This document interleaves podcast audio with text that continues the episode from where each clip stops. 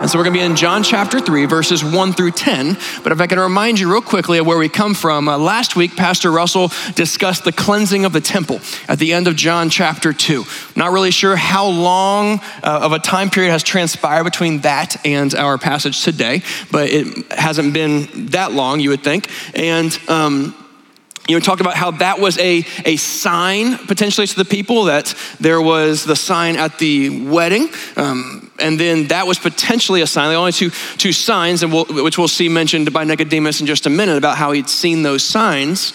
But then there was a generalization of a group of people whose faith in Jesus was somehow lacking, right? That they entrusted Jesus, but he didn't entrust himself to them, that there was potentially some kind of intellectual faith that was not quite the same as truly following after Jesus, that there was something going on there. And I believe that we now have an example of that we go from the cleansing of the temple, a generalization of what it would look like for a person to see Jesus, believe in some part, trust in what he's doing, and yet not fully trust him. And then we now have an example in Nicodemus of a man who is right then and there. And so there's a lot of details in the passage we're gonna look at. We're gonna try to break it down into three chunks so we can more easily digest it, right? We're gonna look at who Nicodemus was, who Nicodemus wasn't, and who Nicodemus became. Because like I said, he was on a faith journey and this was a milestone in his life. But let's read our passage for today and then we'll break it down. John chapter 3, verses 1-10. Now there was a man of the Pharisees named Nicodemus, a ruler of the Jews. This man came to Jesus by night and said to him, "Rabbi, we know that you are a teacher come from God, for no one can do these signs that you do unless God is with him." Jesus answered him, "Truly, truly, I say to you, unless one is born again, he cannot see the kingdom of God." Nicodemus said to him back, "How can a man be born when he is old? Can he enter a second time into his mother's womb and be reborn?" Jesus answered, "Truly, truly, I say to you, unless one is born of water and the Spirit, he cannot enter the kingdom of God. That which is born of the flesh is flesh, and that which is born of the Spirit is spirit. Do not marvel that I said to you, you must be born again. The wind blows where it wishes, and you hear its sound, but you do not know where it comes from or where it goes. So it is with everyone who is born of the Spirit." Nicodemus said to him, "How can these things be?" And Jesus answered him, "Are you the teacher of Israel, and yet you do not understand these things?" That's where we're gonna cut off today, and we'll continue next week the rest of this conversation, because we don't exactly get shown when Nicodemus leaves. It doesn't say Nicodemus exited stage right after a certain line in here. This is the last word from Nicodemus in this exchange with Jesus, but he likely is still talking to Nicodemus in the passage we're gonna look at next week. But let's start off with our big idea this morning. Rebirth is required in order to bring the dead to life. Rebirth is required in order to bring the dead to life. And if you'd like to be able to follow along with like a handout or notes version, that we do have one of those digitally on our website if you wanna look up and follow along. If not, we'll have some of the words up on the screen for you as well. But what we see is that Nicodemus walks up to Jesus, fully convinced that he knows who he is, and then everything gets turned upside down. He walks up knowing who he was. He was not nobody. He was a somebody in that culture, and Jesus smacks him across the face with some truth. And he walks away going, "How can these things be?" And so first of all, who Nicodemus was. Under that, he was law-abiding. He was a Pharisee. The Pharisees were known for being law-abiding, right? They were the most legalistic of the legalistic. They followed rules upon rules upon traditions upon rules upon scripture, right? They had all these extra rules to follow in addition to the rules that we see in the Old Testament, because they wanted to make sure that they were earning their salvation properly. Nicodemus walked in feeling like he was exactly where he needed to be, that he wanted to hear about what this Jesus had to say, but he didn't think that there was any misconception about who he was with respect to God. He was law-abiding. He was also a man of standing. It says he was a ruler of the Jews, and later on a teacher of Israel. Likely this is referring to him being a member of the Sanhedrin. But at the very least, we know that he was a man of standing in their religious society. So again, he wasn't a nobody. And in fact, if you were to ask Nicodemus, can you make a list of people who clearly don't know who they are and aren't who they should be in the eyes of God? And he would make a long list, and he would not put himself on it because he thought he knew exactly where he was. He was also privately curious. Privately curious. It says he came to Jesus at night. Now there's debate on exactly what we should understand from this whole night business, right? Some people would say that this night, him coming to Jesus at night, shows that he was a coward, that he was so fearful of being seen with Jesus that he had to come at night.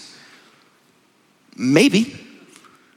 From the passage, you can read it for yourself again, that we don't know that for sure. It doesn't say he cowardly came to Jesus at night. That's one possibility.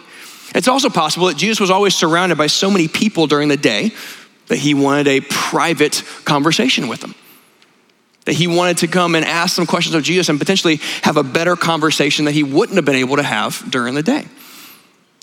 He could have just... not in fear, but in curiosity, right? Did want to come without the eyes of people around, but really just because he wanted to have that kind of intimacy in that conversation with Jesus. There's some different options we can go with here, and I don't know how you picture this in your mind. You know, if you're like me, which maybe it's good if you're not, but if you're like me, you have like a mental picture when you're reading stuff like this. Like when you're listening to talk radio or something, you might have a picture of the person whose voice it is, but then sometimes you find out, wow, that person looks nothing like what I thought they did. Or you recognize a voice and you look over and I'm like, well, that can't be the right person. That's not what they look like. Well, my mental picture in here, and I could be wrong, but maybe it'll help us see it in a proper way. I have no idea. My picture is of like an old Western. Don't know why. It's a picture in my head. My picture is of Jesus kind of sitting in a campfire, just chilling with the disciples, eating some peanuts. I don't know why peanuts, it's the picture in my head, okay? Like I said, I could be wrong, but we know he comes to him at night. He might be outside. When we look at the wind, there might have been a gust of wind that actually happened where he was. But I don't know if you develop those pictures in your mind, but I do think it kind of helps us understand the scene a little bit because all we have here is the words. And so to try to understand and really develop the full context of our understanding of Scripture, sometimes that helps us to picture it. And Russell did a great job of that last week with the temple, laying out exactly what the sights and sounds and even smells would have been in the temple before it was cleansed. And so Jesus is here with his disciples. And Nicodemus comes up to him in private curiosity. We don't even really know for sure whether or not he was alone. He could have had a small group of friends with him. Doesn't say. But he comes to him in private curiosity, and he is respectful, is the next one. He's respectful. He says rabbi and teacher to him. Some people have tried to say that it's sarcasm, but I don't think there's really any reason to take it as sarcasm. He comes to him as leader to leader, right? Teacher to teacher, because I'm sure Nicodemus had a healthy perspective of who he was. And he says rabbi and teacher. We know that you are a teacher come from God, for no one can do these things that you do unless God is with him. There's some form of acknowledgement here. And I guess the reason for his curiosity and his trip to Jesus to figure out who exactly is this guy. He's talking about these signs here, and most likely he's referring to the signs of the cleansing of the temple. The Pharisees would not exactly have been upset with Jesus when he cleansed the temple. The Pharisees probably would have been privately or even vocally rooting him on because the Sadducees, who they were at odds with in this internal struggle, the Sadducees were the ones who controlled the temple. The Pharisees were the ones who kind of prided them on being the people of the people, right? And very law-abiding. And these Sadducees are the ones who have let the temple get out of control. And so they might have been cheering on Jesus as he cleansed this temple. And so Nicodemus walks up to Jesus not being upset with him about cleansing the temple. He might be even hopeful that this man might be the Messiah, and the Messiah is a Pharisee. He's one of us. He's coming and he's cleansed this temple and he's trying to renew this. And who is this man? that is doing these things. We know he must have come from God because clearly he's a Pharisee. Not officially, but clearly along the lines, right? And so this is who Nicodemus was. He was also open to a dialogue. He appears to be legitimately, intellectually curious about who Jesus was, why he was there, and why he was doing what he was doing. And this was early in the ministry, so he had not had much to go on at this time. Nicodemus didn't realize that who he also was a sinner and dead in those sins. He didn't realize that he needed to be reborn into life. And Jesus doesn't waste any time getting into it. You know, I often read the exchanges Jesus has with people, and I try to see it from if I was just standing there and what I would have thought when he responds the way he does. Not sinfully, but sometimes he just like smacks them right off the bat. Sometimes he asks a question to get down into the depth of what they really are getting at. Sometimes he knows their thoughts, right? And he responds to what they're thinking and not even what they're saying. His interactions with people are amazing to read. Other times, you know, there's one where he talks about being the bread of life and says some interesting things about body and blood. And then his disciples are like, you know, that sounded a little bit odd. How in the world are we supposed to understand that? And he doesn't respond with, oh, let me explain it to you. He goes, eat my flesh and drink my blood. And you're like, wait, what? He's not wrong in what he's saying. He's very interesting in what he says, and he can be because he knows what's going on. He already knows who Nicodemus was before he walked up. So he knows Nicodemus is there to try to understand, is he the Messiah? Is he the one bringing in this kingdom? And Jesus jumps right into it. He says this in verse 3, "Truly, truly, I say to you, unless one is born again, he cannot see the kingdom of God." He plays a bit of a word game right off the bat. You see, Nicodemus said, we can see that you've come from God because we can know that you come from God because we have seen what you've done. And Jesus says, yeah, you claim to have seen some things, but you can't even see the kingdom unless you're born. And he uses this word, anothen, which can mean again, or it can mean from above. More accurately, for those of us who are reading it this far removed, we can know that he's really saying reborn from above. Nicodemus gets a little confused.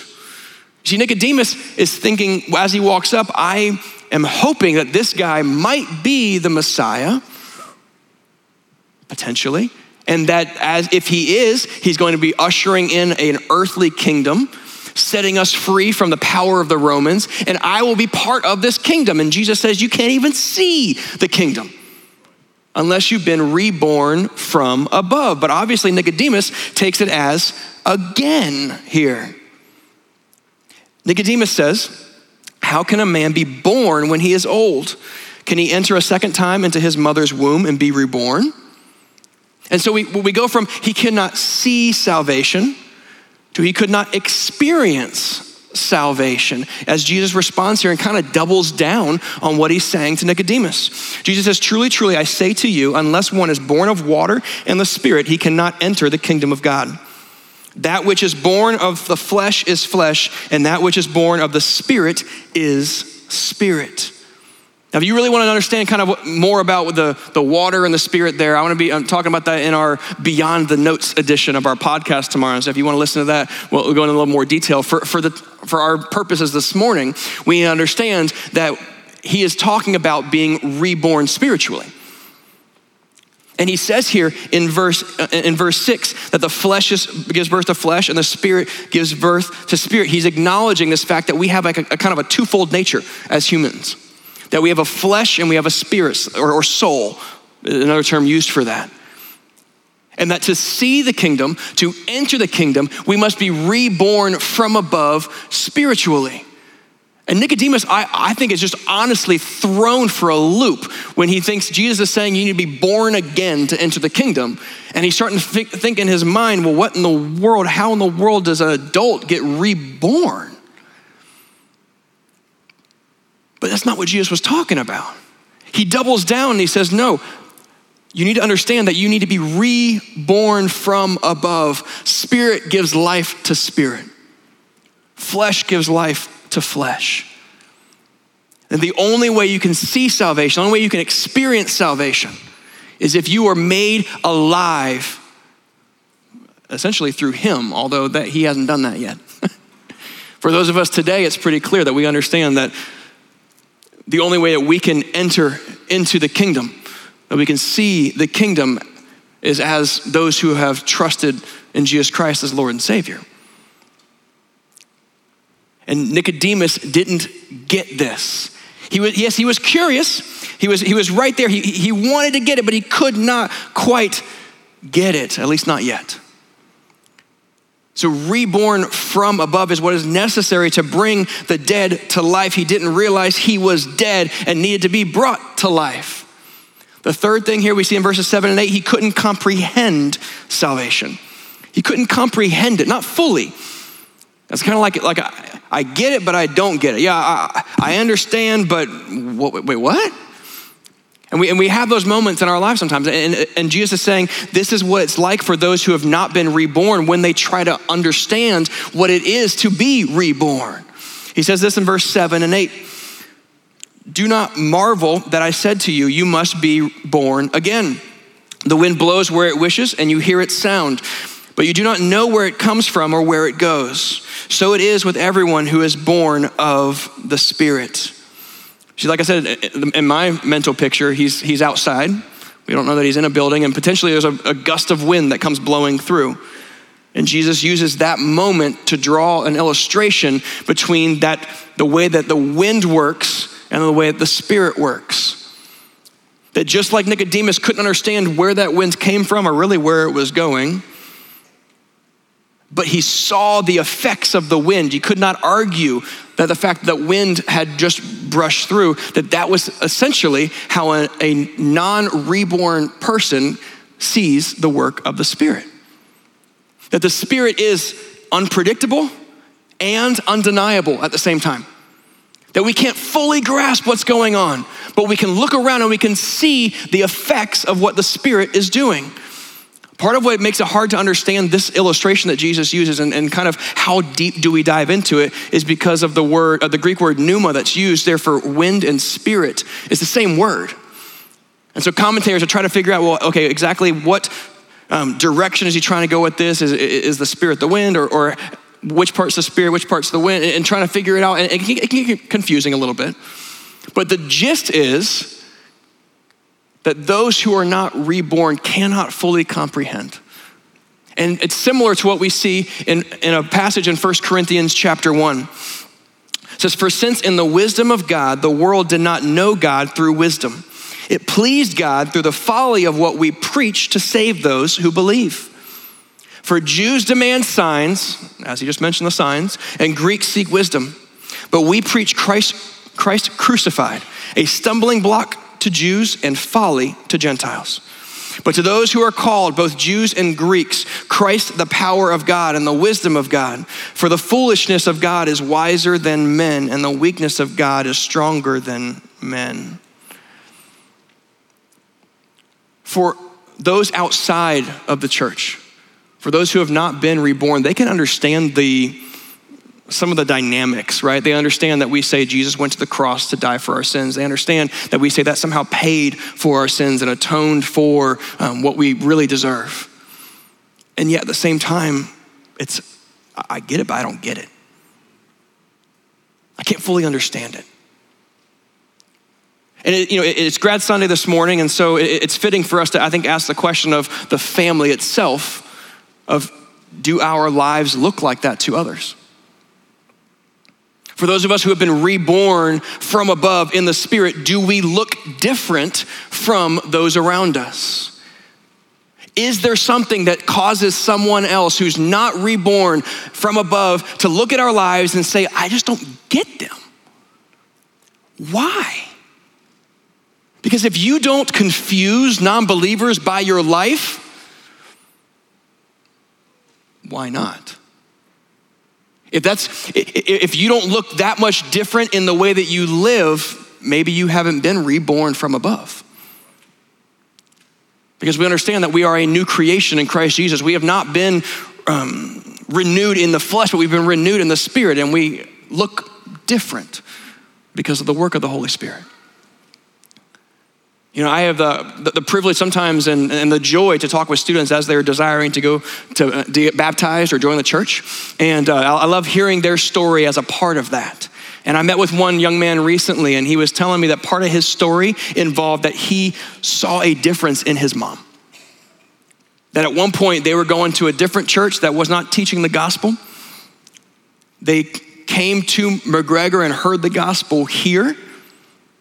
His mother responded to the gospel, put her faith and trust in Jesus Christ, and her life looked so much different to him that it made an impact in his life. That's the way it's supposed to be. In our families, do our children see a difference? I understand parents and grandparents are flawed just as I am. Do they see a difference in our lives? I want to show you a picture. You know, I grew up playing soccer, and you know, I wanted to play soccer. My parents found a team for me. They found a coach, you know, that could teach me soccer, and they took me there. And I don't know if you can tell which one's me. I was a couple years younger, is my defense for why I'm so much smaller than the rest of them. But you know, they found the team that could actually train me up in soccer. Makes sense, right? My dad didn't know a whole bunch about soccer. He didn't really, you know, he had no biblical mandate to teach me soccer. And so they found a team and a coach to train me up in soccer. The problem, all too often, is that we view the church the same way. And listen, I'm standing up here as one of those coaches. Right? I lead our student ministry. I oversee our preschool and children's ministries. And I believe there is a lot of value in those ministries, and we can elevate discipleship in the lives of our families and our children. But we are not a replacement.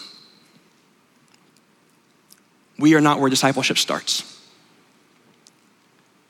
When you ask those who have graduated from high school and continued in the faith, continued in an active involvement in a church, those that smaller percentage of students, what has led to this? The top reasons have to do with the faith of their parents, not the ministry of the church. It's so easy to just say, why isn't the student ministry doing more? And listen, our ministry is not perfect by any stretch. I will readily admit to that. We try to seek to raise up disciple makers and partner with parents in that. And we're going to try and do a better job moving forward as a family ministry of better partnering with you as parents and helping you see what discipleship in the home can look like. Because I know that for my generation at least, it's not that we've turned away from something we learned. It's that this has been a problem for a long time. That we grew up, many of us, in families that the only time we talked about Jesus or the only time we looked at the Bible was on Sundays. And yes, there was a mandate, you're coming to church on Sunday, but then it didn't make a difference during the week. The visibility with which we live out our faith in front of our children makes a difference. I said last time when I spoke up here that if we want our children to be about Jesus, we have to be about Jesus. Obviously, God's at work in their hearts, and we're not taking that job away from him, but we do have a role. And I would encourage you as families in this room, if you're a parent or a grandparent, increase your level of modeling of your faith for your kids. They're watching. They're hearing what you say and they're watching what you do. You are discipling them every moment.